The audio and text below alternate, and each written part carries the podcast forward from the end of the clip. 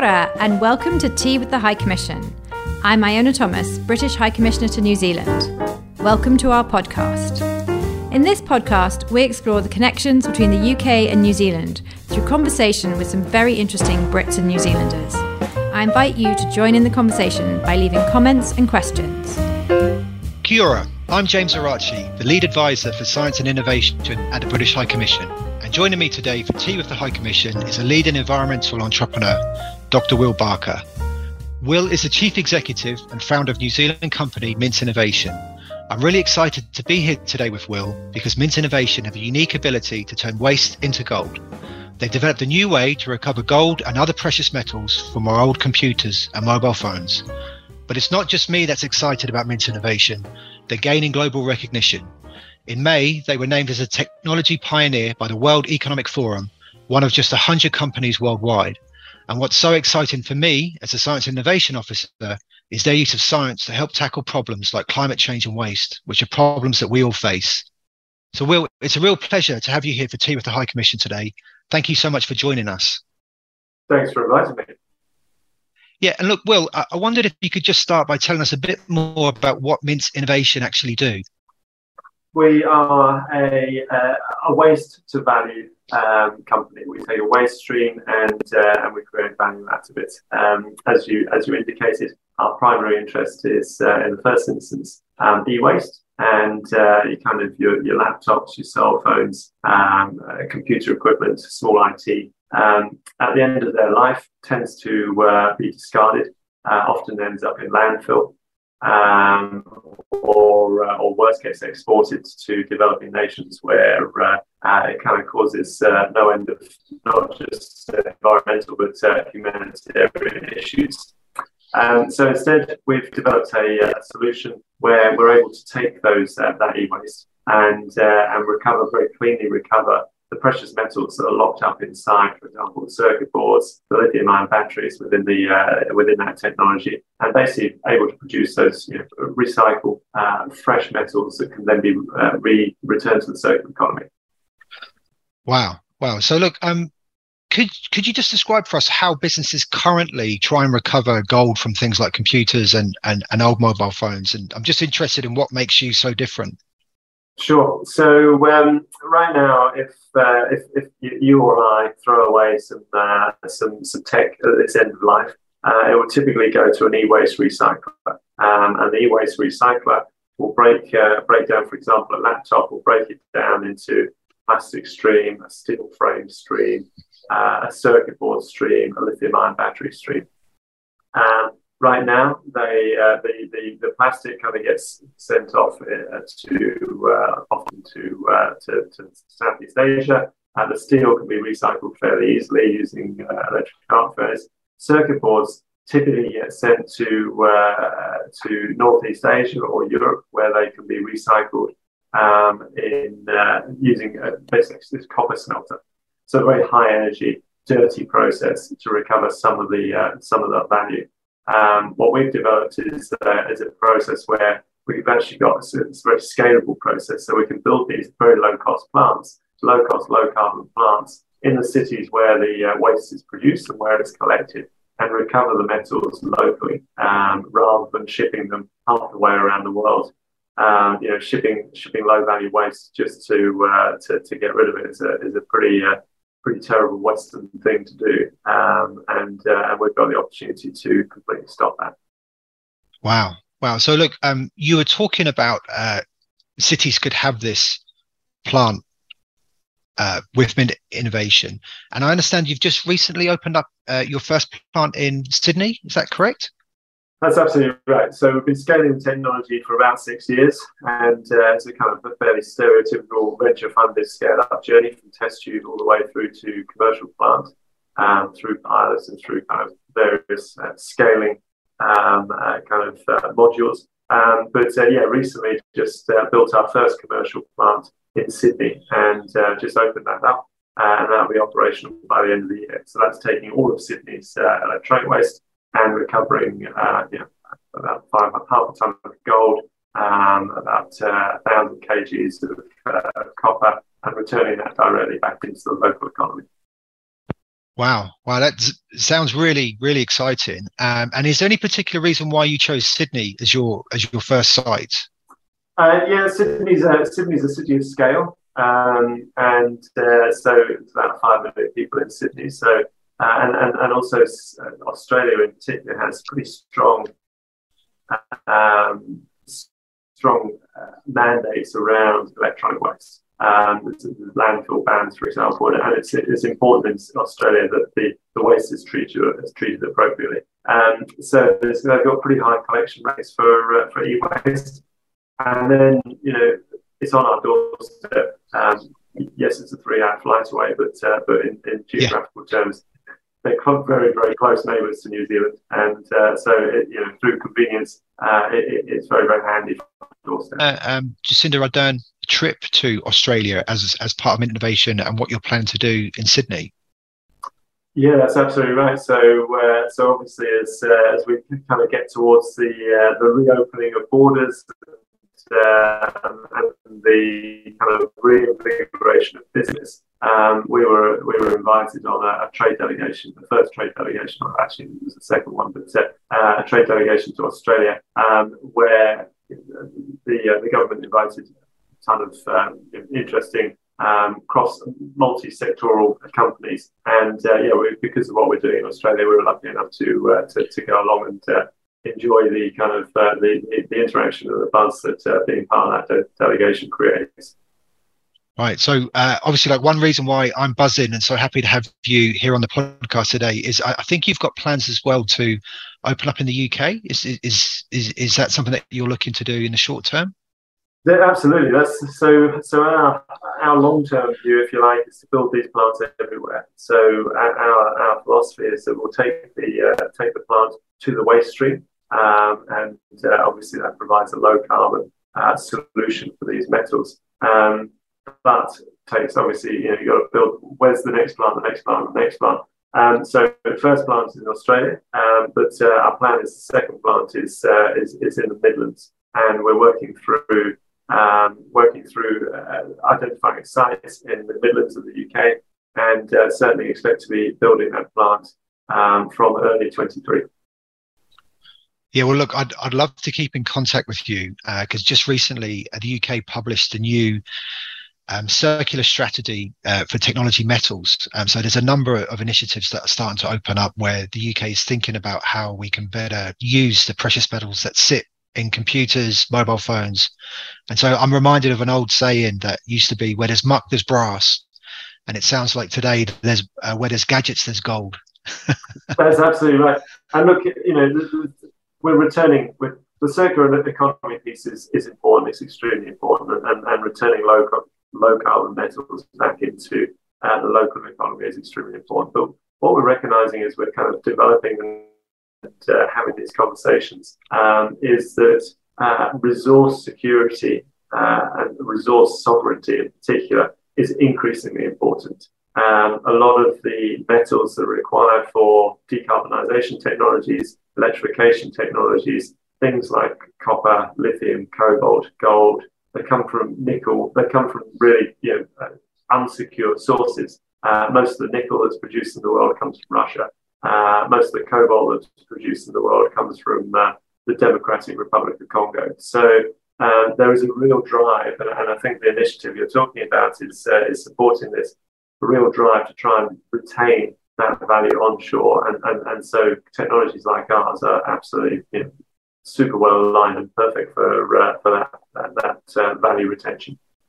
Yeah, I think I read somewhere that there's an estimate that there's about 7% of the world's gold sits in computers, gadgets, and mobile phones. So it's a huge, I guess, opportunity and problem. And I'm quite interested in, it's such a great concept, but what made you come up with this idea? So I've been in the kind of climate tech for a long time, particularly waste of value. I was previously with another great New Zealand clean tech company, Lanzatech. And that was another waste to value play, if you like, taking steel mill waste gas, producing biofuels and biochemicals. They actually relocated all their operations to the US to Chicago, and I've chosen to be in New Zealand. I'm an immigrant here, and so stepped out of Lanzatech at the time, but had a real strong, I've got a strong background, but also a strong desire to use my skills to kind of continue that story. So taking really focusing on those waste to value technologies and commercialization of waste to value technologies. So we just started looking around for high value products, low value waste streams, and built a business around that. I think it's an area that flies under the radar a bit when it comes to New Zealand, because there is this cluster of really awesome Kiwi companies that are using biology or just science in general to address waste. So you mentioned Lanzatech, which is a $1 billion plus firm now, but there's a large number of other companies coming through like Avatana. I could go on. So from your perspective, is there any particular reason why you think New Zealand is producing these waste-to-value success stories? Look, a lot of reasons, a lot of things coming together. I think there's been Lanzatech's kind of, to a certain extent, been a trailblazer and has shown the way. But New Zealand is also, there's a lot of very, very talented people living in New Zealand. So I think more life science PhDs per capita in New Zealand than anywhere else in the world. So there's some real talent in New Zealand for developing new technologies. And there's also a real can-do attitude over here. And so it's kind of been around since pioneering times, where if something doesn't exist today, then it's kind of, we'll just create it anyway. From a kind of startup perspective, from a startup journey perspective, New Zealand is a great place to develop technologies. Funding aside, it's pretty. You've got the talent. It's a low cost economy. Doing this sort of thing in the US, I think, would cost you 10 times more than it costs here. There's a lot of stars that are like. Look, I've lived in New Zealand now for about 12 years and I sort of fall in love with the pioneering spirit myself. But then sometimes I do hear people talking about a challenge in New Zealand is this thing called a tyranny of distance, that we're just so far away from other markets and investors that it can be challenging to like raise the profile of your ideas. Is that something that you've experienced? Big time. I'd say that's the biggest challenge that we face. And it is a great place to grow a company. But that tyranny distance is, our nearest neighbour is 3 hour flight away, Sydney. Beyond that, Singapore is for 8 hours, and then after that, the main markets are at least 12 hours. So when a startup company in Silicon Valley is able to knock on the door of 100 investors in a month, we might be able to do that across a year. So we just don't have that same ability to be in people's faces. It's a big deal for us to get across to Europe to present at a conference. And so it does, it's a fairly steep curve against us. And we have to work pretty hard in order to overcome that headwind. But you've got the tailwind of New Zealand being a great place to scale this. And then you counter that with the challenges around market and investors. But it's still a great place to do this because you can get people in market. We've got people on the ground in the UK. We've got people on the ground in Sydney. The world's getting smaller. I think the pandemic has to some extent leveled the playing field a little bit for New Zealand in that everybody's been doing business online, but it's got used to doing business online. So we've we're now able to be a little bit more competitive with the US and European. We've still got terrible time zones, but which means lots of late nights or very early morning calls. But people are used to taking those calls, so that's definitely improved things a little bit. That's actually a great point. So for the past 18 months, I've been in the role here. The evening calls just seem to be much more acceptable. So I'm finding it a lot easier to reach UK research scientists. To have a call. So I'm hopeful that will lead to bigger and better things in the future. And obviously too, we've just signed a new UK New Zealand research, science and innovation arrangement. So I'm hopeful that's going to be the first step in building deeper connections between the UK and New Zealand when it comes to certain research, science, innovation areas like climate change or clean tech, for example. So look, we've spoken quite a bit about Mint Innovation and the role that science can be playing in things like addressing waste. I'm quite interested in your story as a person, so I can't help but notice the UK accent. And could you just tell us a little bit about how you came to be in New Zealand? Sure, yeah. So I was born in the UK, obviously. Born on the south coast, Portsmouth. Well, no, Paling Island to be precise, but nobody's ever heard of Paling Island. Went to university in Leicester to do a chemistry degree. Stayed on to do a PhD in synthetic chemistry. Synthetic chemistry is kind of that medicinal type chemistry that typically is a pathway into pharma.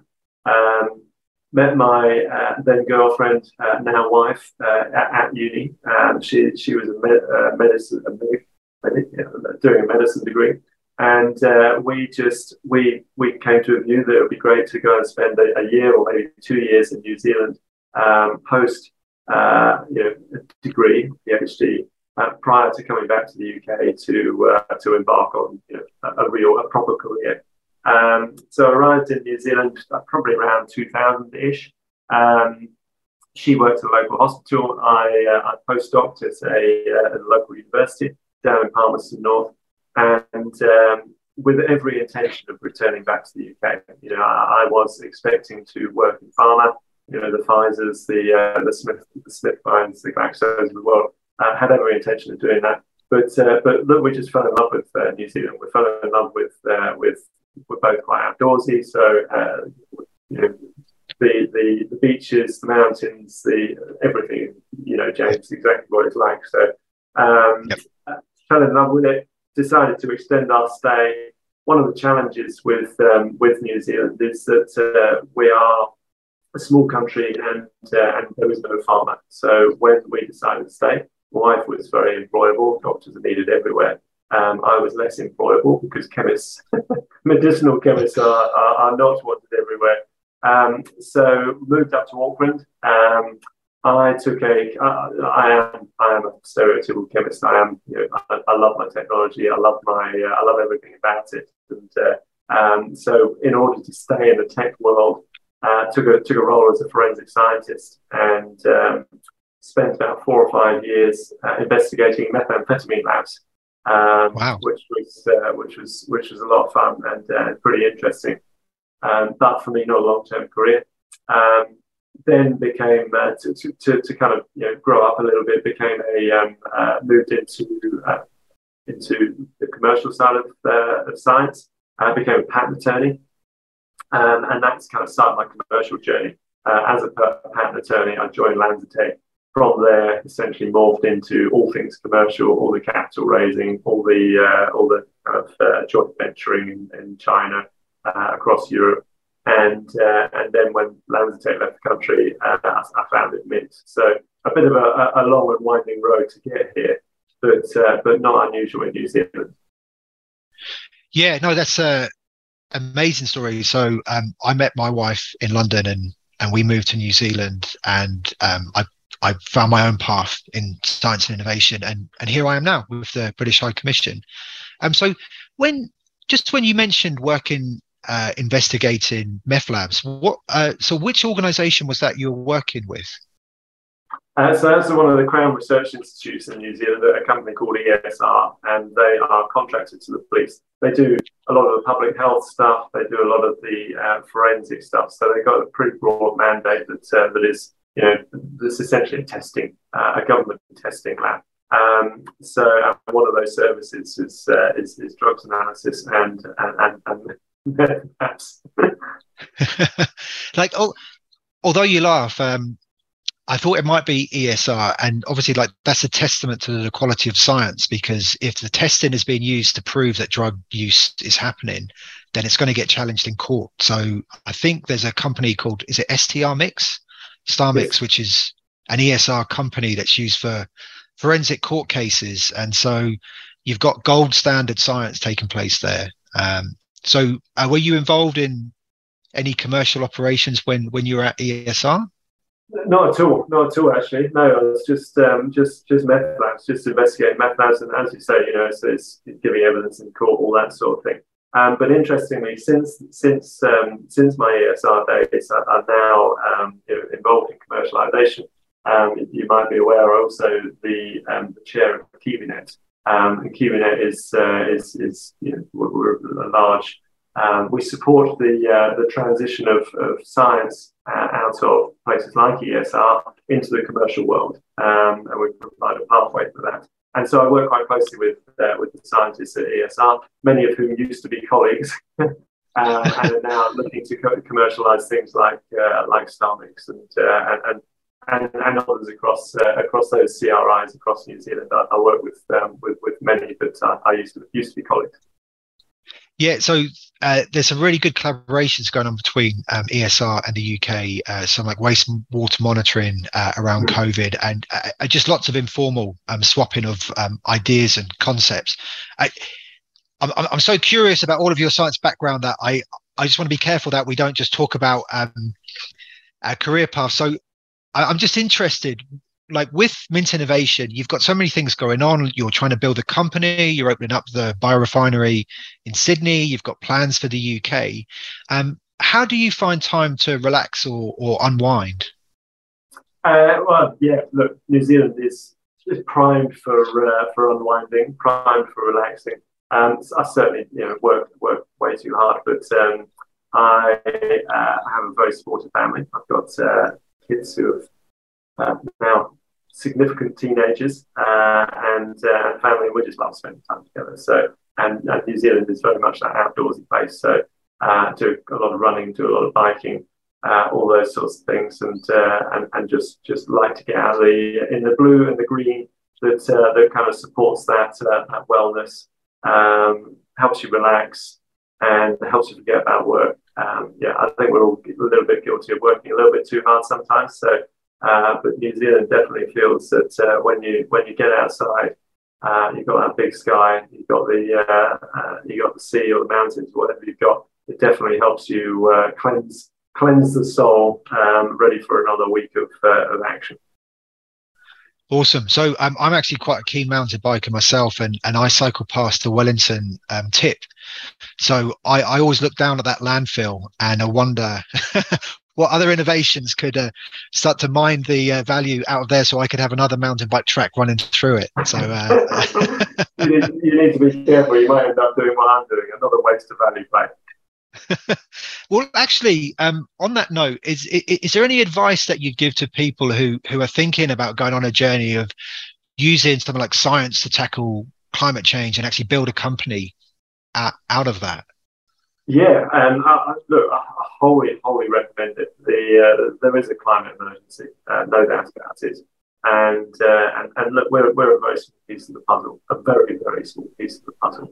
But we're making positive change. We're enabling positive change. But in order to minimise the impact that we have on the earth, I think in my mind every technology needs to be focused on mitigating the damage that we are as a human race creating. So every solution out there, I would highly recommend anybody get into it. Back yourselves, get into it. It's a hard road, but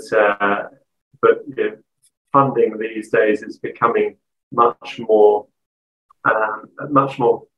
targeted at climate tech, much more supportive of climate tech. Back 10 years ago, everybody talked a good game, but getting money out of investors for climate tech was hard. These days, I think there's been a real move to the people who invest in funds actually wanting to make positive change. So money's getting easier. I'd say it's still a risky proposition, so de-risk it to the extent you can. As a technical person, as a scientist, I do tend to evaluate risk or evaluate data points, and part of that is risk evaluation. And as a technical person, I'm not a stereotypical entrepreneur. I approach it from a scientific angle. But you do have to back yourself. You do have to back your team and just get out and do it, because we are without a whole range of technology solutions. We're increasingly damaging this earth, and it's not going to last long. Yeah, so when you mention that whole range of technology solutions, something that I get excited about is seeing more and more kind of like biology-based solutions. So you've got machinery, you've got the big mechanical recycling plants, you've obviously got software that can help support decision-making, but it's really exciting to see biology coming more to the fore, where you can start addressing waste in computers, you can start taking on the nasty properties of certain gases. And how do you keep on top of what's happening in the biological world? Yeah, and look, I'm a chemist. Chemists and biologists aren't natural bedfellows. But when I founded Mint, I founded it with a biotechnologist who gets excited about that sort of thing. And but you're absolutely right. There is a whole range. Biology is amazing. Chemistry is great, but it's limited in what it can do. It's fairly transactional, if you like. There's not much to be invented around chemistry, whereas biology, we're scratching the surface when it comes to what microbes can do, what biological systems can do, we exploit a particular biological property in what we do. We use microorganisms to kind of extract the gold from circuit boards, and we're pretty deeply involved in that side of things. But there is, as you say, a very, very broad range of what biology can do, and we are scratching the surface. It's a lot less predictable, but potentially a lot more powerful. Yeah, look, it's just so refreshing to think about these new solutions that might help tackle some of these problems like waste and climate change. And I was just wondering if our listeners are interested in finding out a bit more about Mint Innovation, how can they find out what your company's up to? Yeah, we've got a website, obviously, www.mint.bio, and we're also in the news. If there's people in New Zealand who are interested, we're always keen to talk. We love sharing our story. Most of almost all of the team are technical, and we get excited about what we're doing. So happy to connect with people as well. And just out of curiosity, when you mentioned excitement, is there anything that you've seen in the news or come across recently in the last few months that's made you personally really excited about the future? Look, tech in general is taking a real strong turn towards climate tech. Investors are taking that turn. Governments are also starting to do that. You talked about an initiative around mineral sovereignty in the UK. That is really that's a climate tech sweet spot. The recent legislation out of the US. That's going to put billions of dollars of funding into climate tech. All of these things, it's making doing what we do easier in the long run. It's not going to have an immediate effect on us today, but it's definitely going to have a big impact on tomorrow's technologies. I'd argue that we're 10-20 years too late to be doing this, but better late than never. Let's get onto it and commercialise these technologies, because a whole range of solutions are needed. Yeah, look, something that makes me quite optimistic for the future is New Zealand, like you said, has got massive strengths in the bioeconomy. And it seems like the world is moving more and more towards the bioeconomy. There's been an announcement from the US recently about trying to push that more. And there's really strong and deep links between the UK and New Zealand when it comes to growing things and understanding how to better work with nature. So fingers crossed, we're on a path for more positive relations in the future. So, Will, you mentioned that it seems to be that behaviours around the world might be changing when it comes to connecting with New Zealand post-COVID, where there's like a real acceptance of like video conferencing and the idea that great research might only be just a phone call away. I mentioned the UK-New Zealand Research, Science and Innovation Arrangement, which is trying to build more links between researchers in our countries. From your perspective, is there anything that could happen to make life a bit easier for you as an innovator? Always, being an innovator is hard, but when we're looking to do business overseas in New Zealand, so our first port of call is NZTE. We are aware of DIT, but having stronger links there, I think would benefit us. And there's people on the ground over in New Zealand, but we've never really made those links very well in the UK. We do tend to go to the New Zealand version of it because that's, you know, they're on our doorstep and can assist us in the market. But yeah, we're you know, in contact with Innovate UK and a whole various government departments across the UK. But yeah, it would be preferable if we had kind of direct links in there and didn't have to work so hard to get to the right people. And that's something that we're working towards ourselves, because there's at the moment there's actually an agritech delegation from New Zealand visiting the UK, which I guess is like the first step in what we're trying to do in building closer collaboration. There's a great track record of New Zealand companies going to the UK and making it a success when it comes to science. So there's companies like Abacus Bio spring to mind, who are doing great jobs in addressing climate change in the farming sector. Are there any particular features of the UK-New Zealand relationship that you think make it easier to do business between the countries? The feature that we were primarily interested in, so we were looking at UK-Europe as one of the strongest, one of the leading lights in the world from a regulation around waste. And the UK, as part of Europe, has some very, very progressive, aggressive targets on carbon mitigation and in particular waste mitigation. So we recognise them as a leader. We also recognise that through Brexit, that the UK has some fairly significant challenges to overcome working with Europe. And for example, exporting waste to Europe has become much more difficult. So we're kind of leveraging that kind of geopolitical environment to identify the UK as the next attractive environment for us. It's a very, very long way from New Zealand, but there's a lot of upside. We speak the same language. We use very similar laws, and so business is easier. And then you've got that geopolitical kind of change, evolution over the last 2 or 3 years that makes what we're doing pretty attractive in the UK. So there's a range of factors there.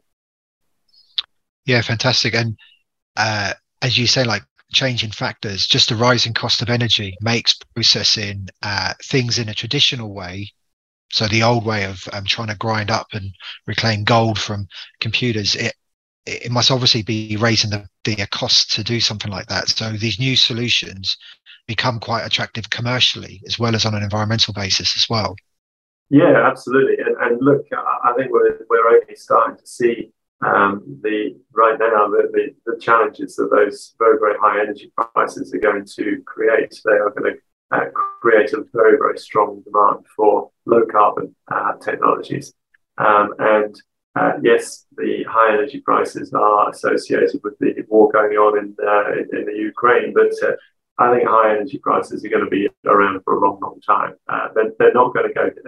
They're only going to go one way, and rightfully so, because if you're burning fossil fuels to create energy, that's something that needs to stop. Totally agree. Look, we've kind of come to the end for the more formal section of the interview, and something that I'm quite keen to do is, in previous podcasts, we've had a quick fire round, just testing our guest preference for either Kiwi or British pop culture. So if you don't mind, I'm just going to hit you with about 6 or 7 questions and just instantly respond with your preference.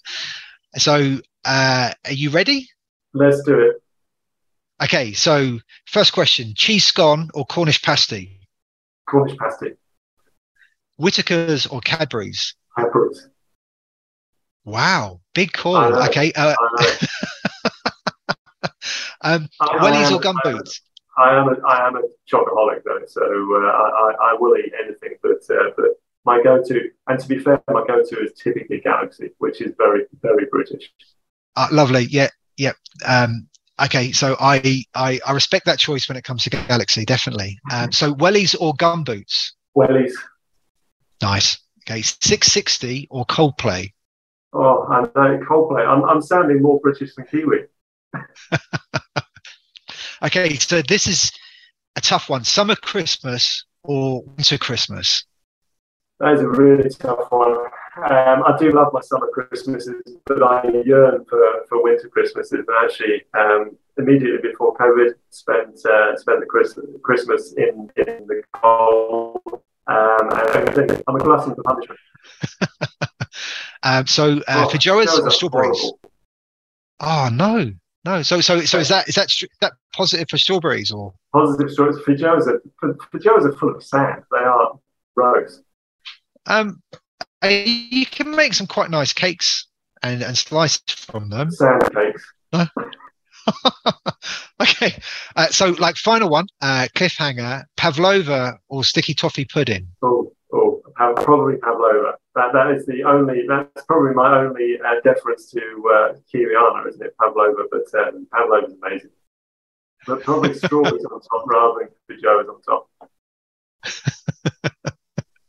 Okay, a nice combination. So, Will, thank you so much. It's been a deep insight into science to solve environmental problems, but also your preferences for sweet foods and holidays. Will, it's been an absolute pleasure to find out more about your work and your experiences in the UK and New Zealand. I wish you the best of luck with your UK expansion plans, and I really hope that we can catch up with you again. Thank you very much. It's been my pleasure. Thank you for listening to this episode of Tea with the High Commission. If you've enjoyed this podcast, please leave a review and make sure to subscribe so you don't miss an episode. You can find us on iTunes or Spotify. Thank you very much, and ka kite anō.